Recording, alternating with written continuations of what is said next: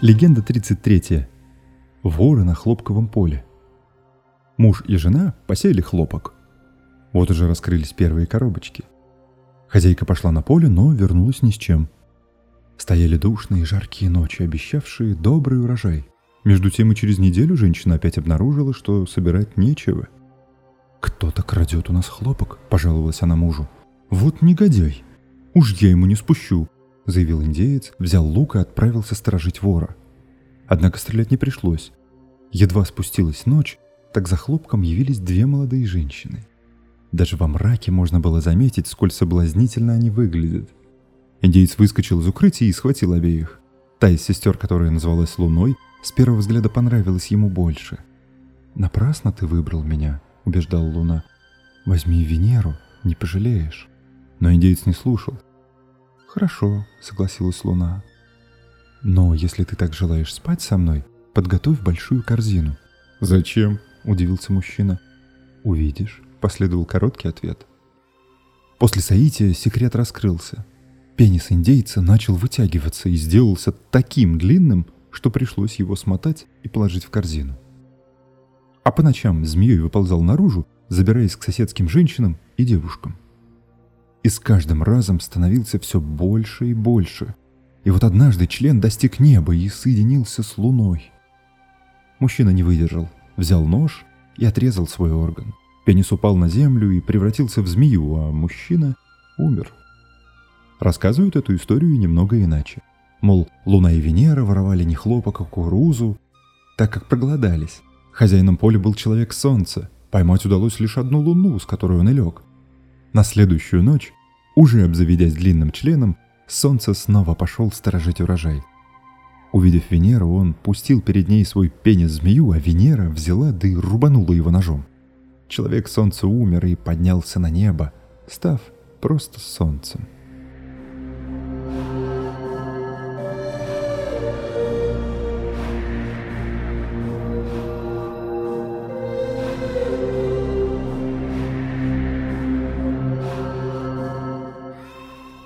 Легенда 34. Анаконда. Теща ворчала и злилась с утра до вечера. «По дому помочь никак времени нет, а сам днями и ночами торчишь в холостяцком доме. Болтаетесь без дела, да женщинам кости моете». Для жены брюзжание матери стало столь же привычным, как и вечное отсутствие мужа. Поэтому, когда супруг заявил, что сегодня останется дома, жена испугалась. Она сразу же поняла, что тот задумывает что-то недоброе. И оказалась права. Вечером муж попросил не разводить большого огня. Как только жена заснула, муж осторожно взял двумя пальцами ее клитор и стал тянуть. К утру клитор сделался таким длинным, что им было можно померить расстояние от одного угла помещения до другого. Осуществив задуманное, мужчина сбежал, как всегда, в дом холостяков. Проснувшись, женщина запрочитала и попыталась запихать клитор обратно, но не смогла даже дотянуться до его конца. «Чего ты не идешь мыться?» – удивилась теща, видя, как дочь сидит на полу. «Не могу», – отвечала та. «Я заболела». Мать подумала про себя, что дочь слишком много занималась любовью, но тут заметила клитор и рассердилась. Обвязав ей пояс веревкой, она повела дочь к реке, а клитор тащился сзади, по земле. Какой-то мальчик решил, что ползет змея и уже приготовил свой лук, но мать успела его остановить. А разве не ясно, что это не змея, а клитор моей дочери, который вытянул зять?» — отчитала старуха мальчишку. На пляже она расстелила солому, положила сверху циновку и велела дочери лечь.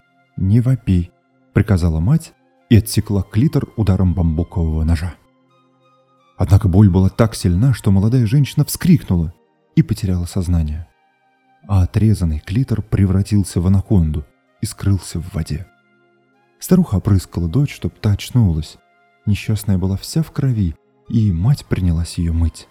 Привела домой, уложила в постель, и через шесть дней дочь более или менее поправилась. «Плохой у тебя муж», — заключила теща. «Брось его,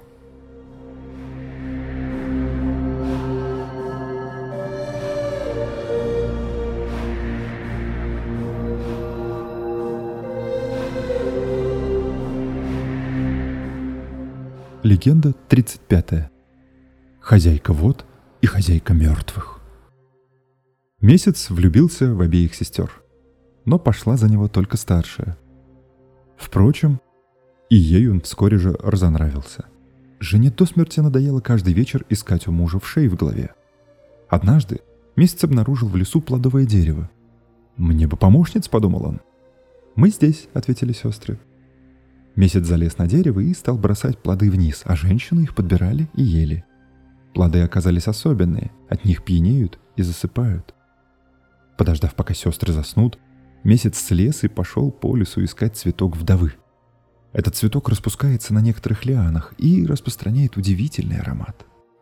Вернувшись к подножью дерева, месяц раздвинул ноги обеим женщинам и для начала вытащил из лона у каждой зубы пираньи. Но только он собирался положить на место зубов благоуханные лепестки, как раздался оглушительный птичий крик. Месяц испугался и снова залез на пальму. А жаль, ведь как сладко пахли бы сейчас женщины. Сестры проснулись и почувствовали, что в вульвах у них больше нет зубов. «Где моя погремушка?» — возмутилась старшая. Подняла глаза к вершине дерева и в бешенстве принялась бить ногой по стволу. Чем сильнее била, тем быстрее росло дерево.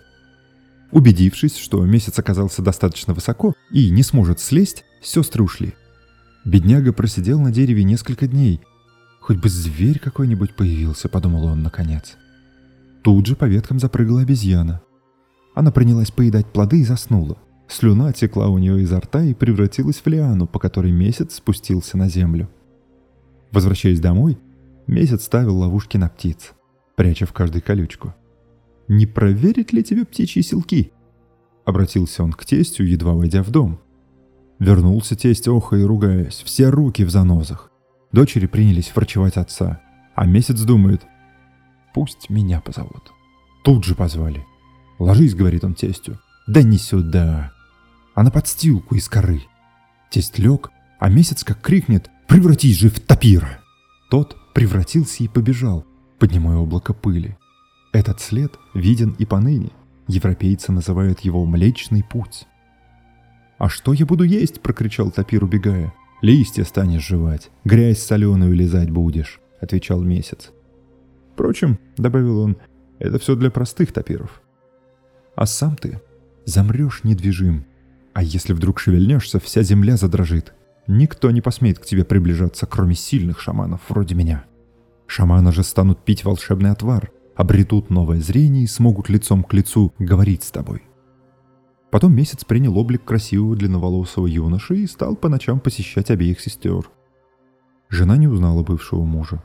Женщины решили мазать лицо любовника сажей, но тот каждый раз умывался, и отличить его от других мужчин на утро не удавалось. Однако темный плодовый сок смыть не удалось. Все и увидели, что это месяц. Старшая сестра отказалась от него на отрез, а младшая хоть бананового пива дала. Однажды пошли все купаться. А воды нет. Воду спрятал маракой, птица вроде вороны.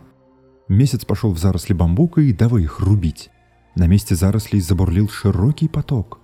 Старшая сестра поплыла к берегу, но месяц спихнул ее вниз с обрыва. Тогда женщина впилась в полузатопленную пальму. В тот же момент месяц произнес заклятие. «Ты навсегда останешься среди вод». А как попробуешь выбраться на сушу, разразится страшная буря. Никто не посмеет к тебе приблизиться, кроме сильных шаманов вроде меня. Шаманы же станут тебя просить прекратить бурю, либо усилить ее.